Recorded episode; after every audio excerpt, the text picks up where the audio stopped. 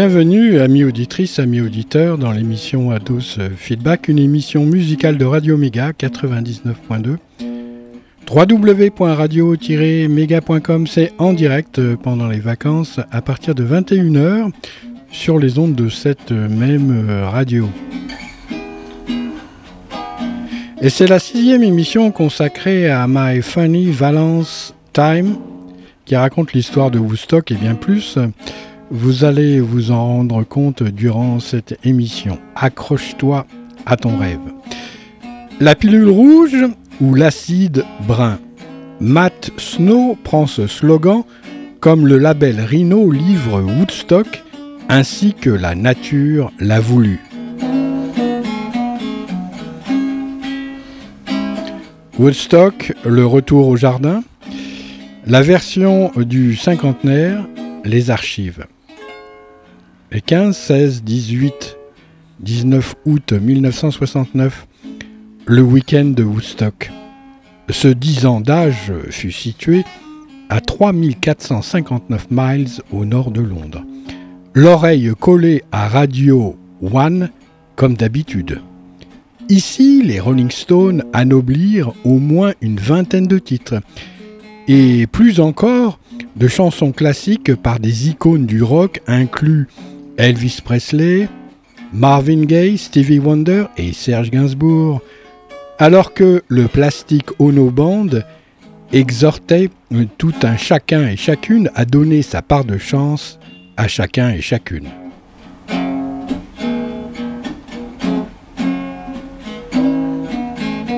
Juste là, pointant en 20e position, un son nouveau de ces années folles, affola les oreilles. Bad Moon Rising par les Creedence Clearwater Revival. Le seul de cette semaine de charts mis en lumière au Royaume-Uni dans ce grand festival nouveau du rock et sur les eaux, sur les ondes de Radio Méga 99.2.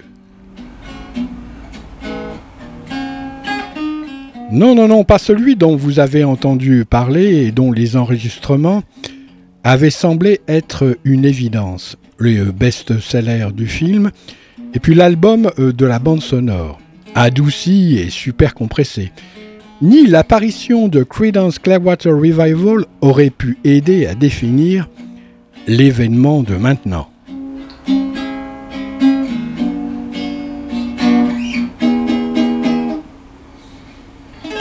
Mais maintenant, nous avons, euh, dans une remarquable restauration des enregistrements, un document sonore de 36 heures de la complète production à Bethel, New York. Accordage, annonce, musique, son, sans complaisance, passant au tamis la légende afin d'accéder à plus de vérité. Nous avons maintenant non seulement la portée du message, avec l'enchevêtrement des égaux, mais aussi beaucoup de matière pour les curieux compulsifs et puis les chroniqueurs perfectionnistes.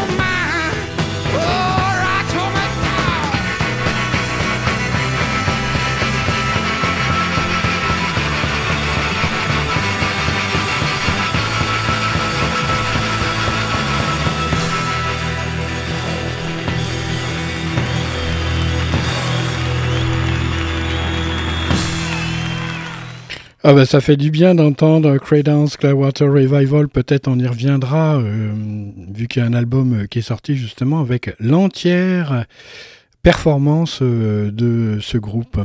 Alors bah, c'est tentaculaire euh, Woodstock, mais rétrospectivement assez étroit. Woodstock toucha moins de monde que Monterey deux ans plus tôt, où Otis Redding avait enflammé l'amour de la foule. Woodstock, en comparaison, fut une zone sans soul, sans âme. Et les interventions de Jimi Hendrix, de Sly and the Family Stone, de Ravi Shankar et de Richie Evans participèrent ensemble à une renommée posthume pour son universalité.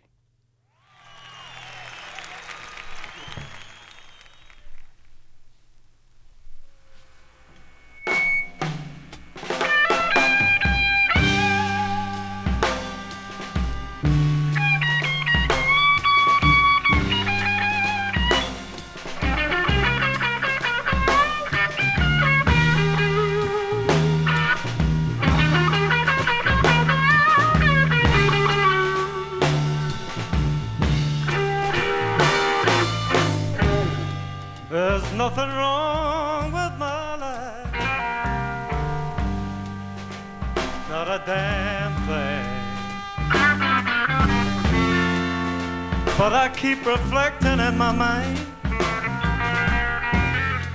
keep imagining such strange things drifting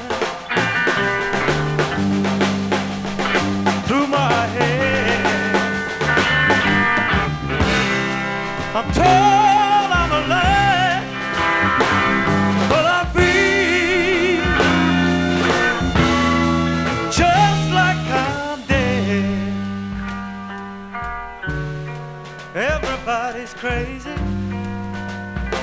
I would be too if I weren't so lazy. Wonder when everything's gonna stop. Stop being hazy.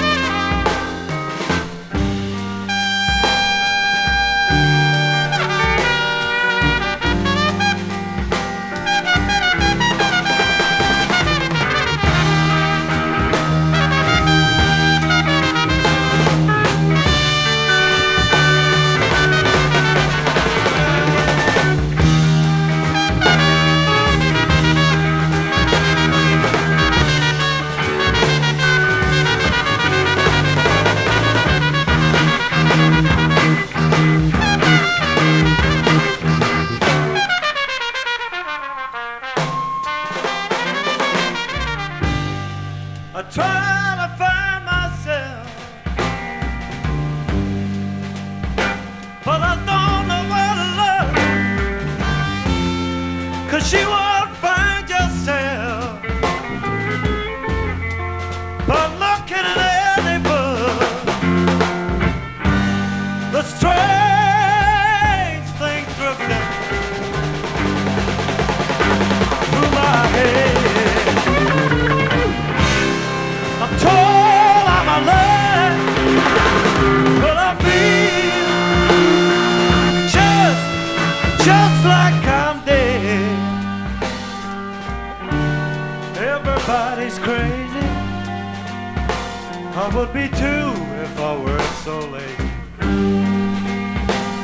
I wonder when everything is gonna stop. Stop being hazy.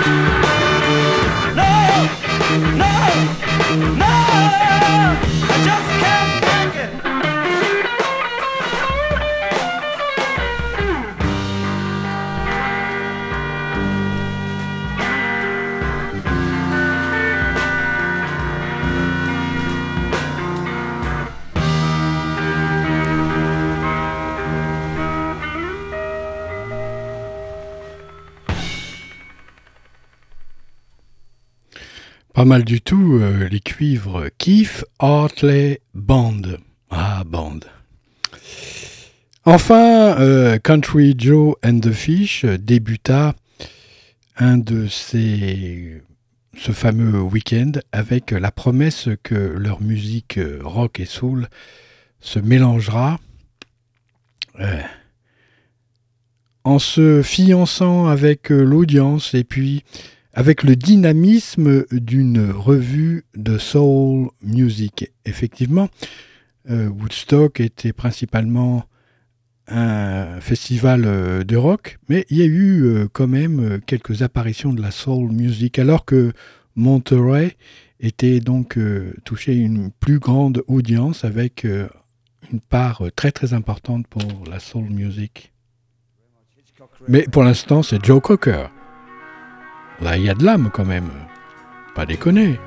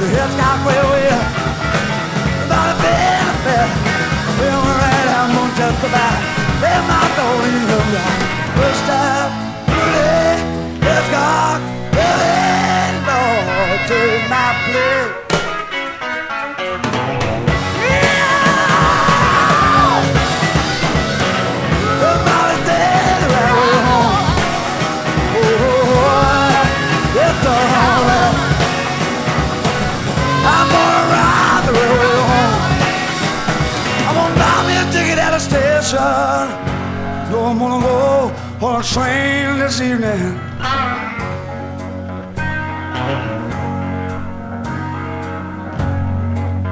Well, I might go insane.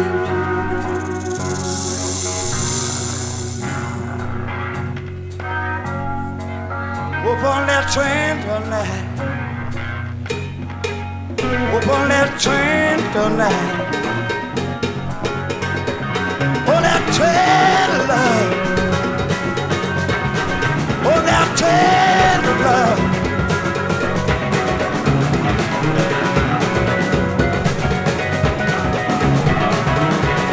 I'm gonna ride it. I'm gonna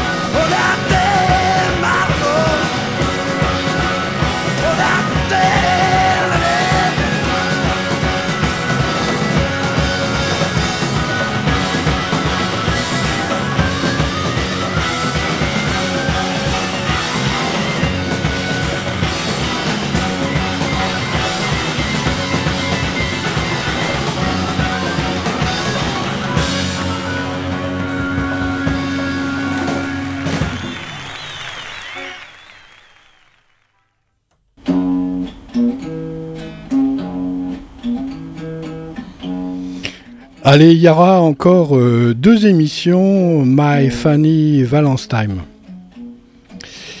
Vous constatez âprement que les idées reçues sur le festival de Woodstock euh, tombent les unes après les autres. Ce n'est nullement une zone d'amertume, comme nous pouvons la ressentir à l'occasion des incendies des plus grandes forêts primaires de la planète.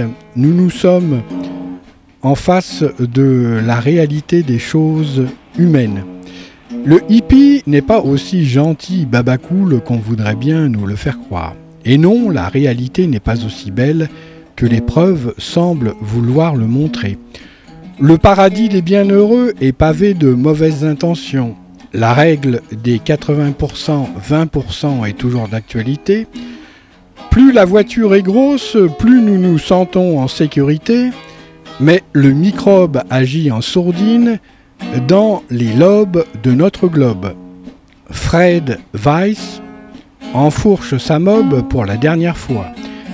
Habillé de sa robe, c'est vrai, il fait un peu snob, mais il a encore un zob pour clamer que l'illusion nous enrobe comme le pâtissier coule la ganache pralinée qui coulera dans la pâte à choux cette matinée.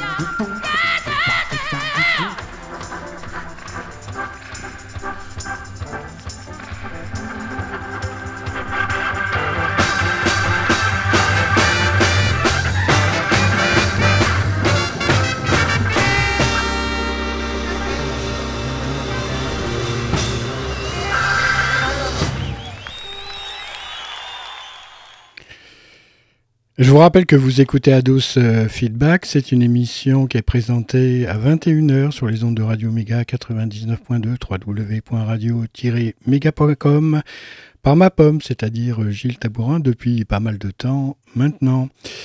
Euh, dossier Jimi Hendrix. Et si Jimmy avait l'occasion de revenir pour une deuxième vie, oh, ça serait pas mal. Qu'est-ce que on pourrait euh, lui reprocher, si ce n'est le fait d'être parti trop tôt. Bah pour moi, Jimi Hendrix, tête d'affiche euh, du festival de Woodstock 1969, n'est pas seulement le sommet d'une trop courte carrière, c'est aussi pour le guitariste afro-américain une période de grand questionnement identitaire, au moment où les nerfs de la communauté noire sont à vif après l'assassinat de Martin Luther King. Pour moi, Jimmy euh, n'était pas noir, c'était un blanc. Il ne pensait pas comme un homme de couleur et il n'attirait certainement pas une foule noire à ses concerts. Il ne jouait pas de la musique de noir. En quelques phrases, Jerry Stick Tells, tourneur du guitariste, résume un grand paradoxe. Jimi Hendrix, malgré sa renommée universelle, n'est pas entré au panthéon des icônes noires du XXe siècle, constate le critique américain Greg Tate dans Midnight Lightning. Jimi Hendrix and the Black Experience, en explosant les barrières de la ségrégation, il a émergé comme une icône pour Petit Blanc, poursuit-il. Le traitement de faveur exceptionnel qu'il a perçu de la communauté blanche venait du fait qu'il n'était pas perçu comme une menace politique. Et en plus, il laissait pantois les blancs sur leur nouveau terrain de jeu, le rock'n'roll. Troupeau, ce malentendu est avant tout une affaire de timing. Jimmy euh, jouait avec des musiciens européens à l'époque où ceux-ci reprenaient avec succès les musiques traditionnellement noires, toutes dérivées du blues, explique l'anthropologue Emmanuel Parent. Soudain, le power trio, les gros amplis Marshall et les solos de guitare sont perçus comme blancs par la sphère publique, et l'idée que les Beatles et ceux qui les ont suivis ont volé le son noir pour le commercialiser est alors très répandue dans l'intelligentsia afro-américaine, avec Hendrix dans le rôle du complice, faisant fortune, alors que cette réappropriation culturelle bat son plein. Hendrix était à l'avant-garde, mais pas dans la transgression noire qui s'exprimait au même moment dans le free jazz, ajoute Parent.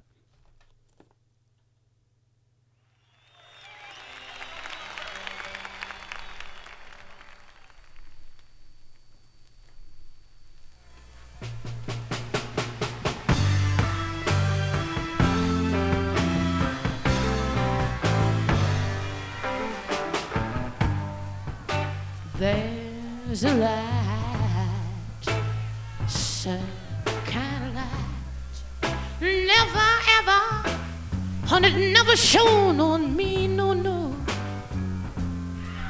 Babe, and I want, and I want my whole life to be live with you, babe. So I want, oh, wants to be living, loving you. There's a way. Ooh, everybody say you can do anything. You can do every little thing. What what good? What good? Honey, what else really good can I ever bring? Cause I ain't got you with my love. I said and I can't find you, babe, and I've been looking around for you. You don't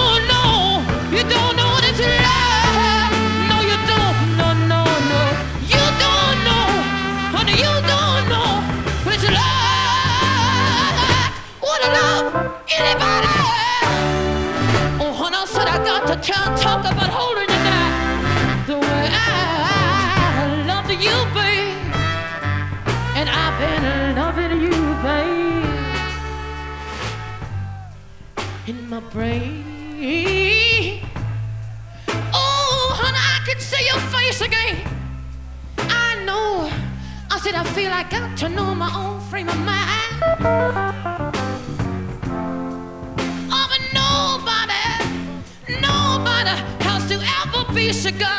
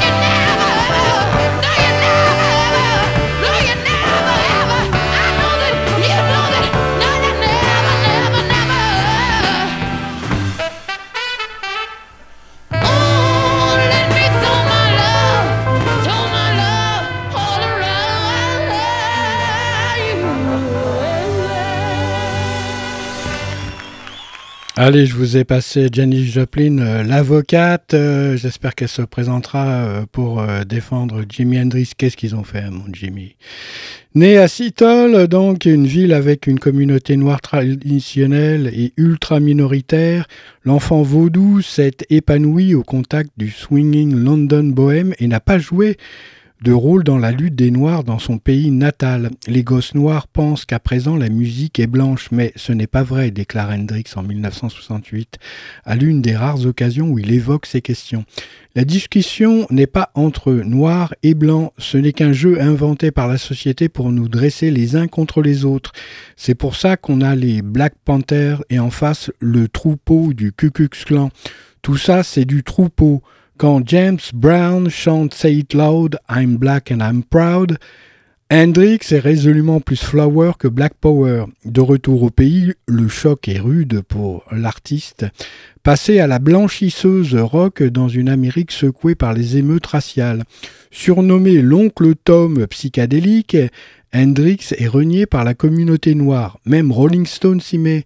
Hendrix est le dandy nègre de la génération du Flower Power, grince le critique blanc John Morthland.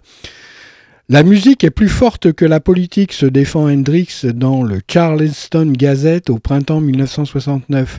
J'ai de la compassion pour les minorités, mais je n'ai pas l'impression d'en faire partie. À l'apogée du Black is Beautiful, la remarque passe mal. Milice. Dans les mois qui suivirent, Hendrix commence à changer de disque. En juin, il joue l'avant-dernier concert du Jimi Hendrix Experience au Newport Pop Festival en Californie. Quand Noel Redding retourne dans la caravane du groupe, il trouve un Hendrix livide, c'est-à-dire blanc, entouré de Black Panthers en armes. Quelques heures plus tard, pendant le concert, il leur dédicace Voodoo Child en lançant Ceci est une chanson de militants noirs, ne l'oubliez jamais. À Woodstock, face à une marée humaine hippie et très blanche, Hendrix intègre pour la première fois deux musiciens noirs dans un groupe dont il est le leader. Le bassiste Billy Cox, un copain de l'armée, et au congas Juma Sultan, militant des Black Panthers. Les rumeurs d'un financement de la milice afro par Hendrix surgissent, mais ne seront jamais avérées. Deux semaines plus tard, changement de décor, Hendrix joue à New York pour les bonnes œuvres de la United Block Association, un un collectif politique noir. Le concert résume toute l'ambivalence de la relation d'Hendrix à la culture afro-américaine. Jimmy était connu à travers le monde, mais pas à Harlem, note David Anderson, son biographe de référence. En conférence de presse, le guitariste, entouré de femmes, portant fièrement l'afro, insiste sur l'importance d'un tel concert. Les gamins du ghetto n'ont pas l'argent pour voyager à travers le pays pour assister à un festival de musique, explique-t-il. Raison de plus pour les groupes heavy d'en faire plus pour la cause noire, en amenant la musique dans les quartiers. Belle intention, cependant, comme le relate Anderson, le bloc parti à Harlem est tendu. Hendrix ne monte sur scène qu'à minuit sous les huées de quelques 500 personnes n'ayant pas quitté les lieux. Après le show, alors qu'Hendrix remballe son matos, un homme au look de militant nationaliste noir s'approche de lui, lance un énigmatique Brother, rentre à la maison. Et Jimmy déludé Fais ce que tu as à faire et moi, je vais faire ce que je dois faire maintenant. En 1969, Hendrix semble s'engager politiquement. Son Band of Gypsy est 100% noir et sonne black, grâce aux textures funky de Buddy Miles. En concert, il dédie Machine Gun à tous les soldats qui se battent à Chicago, Milwaukee et New York, ville en pleine révolte qu'il compare au Vietnam. Trop tard, Jimi Hendrix meurt l'année suivante à Londres. Pour l'historienne afro-américaine Maureen Mahon, il restera dans l'inconscient américain comme dans l'histoire du rock, ni noir, ni blanc, juste Jimmy. Excuse me while I kiss the sky.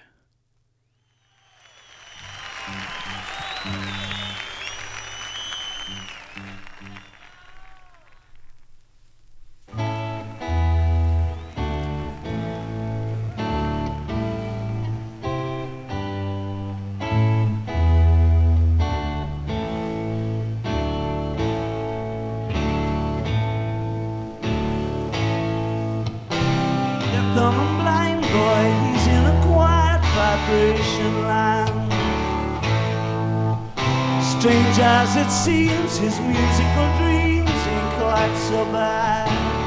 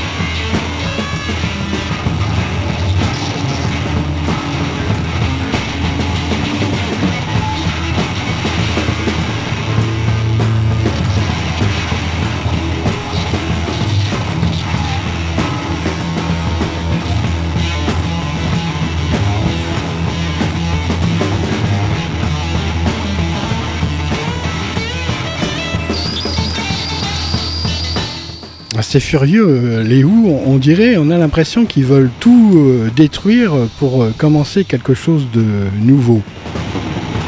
C'était peut-être un petit peu trop tôt. Mais c'est cet esprit.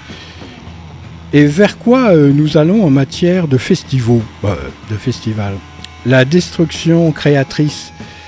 Marianne Goodell, directrice de Burning Man, la californienne, promeut l'expérience du célèbre festival auprès de grands groupes à travers le monde.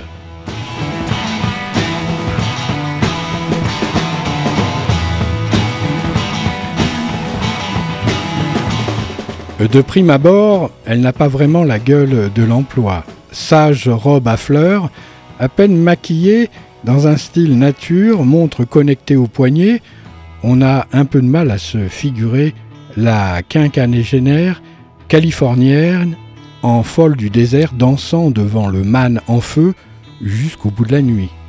De passage à Paris, la taulière du plus mythique et extravagant des festivals alternatifs qui se tient chaque été durant la dernière semaine d'août dans le désert de Black Rock dans le Nevada est venue à l'invitation du groupe Vinci et de son laboratoire du futur des villes et des infrastructures disserter de l'invention de cités surgies de nulle part.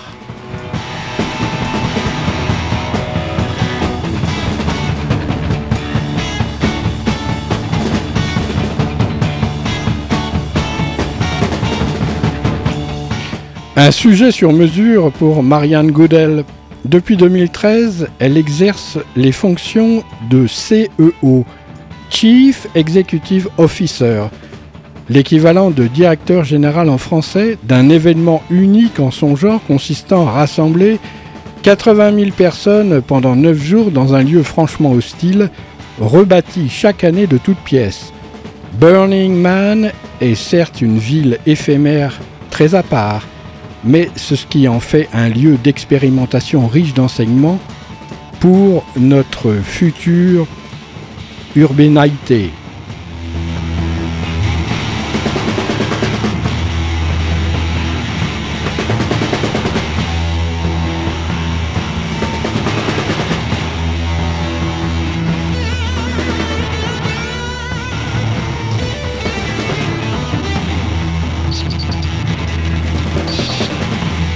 Au début, on voulait juste être une galerie rassemblant en plein air les gens les plus créatifs, poursuit sans nostalgie pionnière aucune, celle qui en 1995 a découvert en simple burner le grand raout New Age à l'aura désormais planétaire. Aujourd'hui, on est devenu Black Rock City, une infrastructure gigantesque, entièrement recyclable, qui se monte en deux mois et ne laisse que du sable deux mois plus tard. C'est bien plus intéressant que de ne laisser que des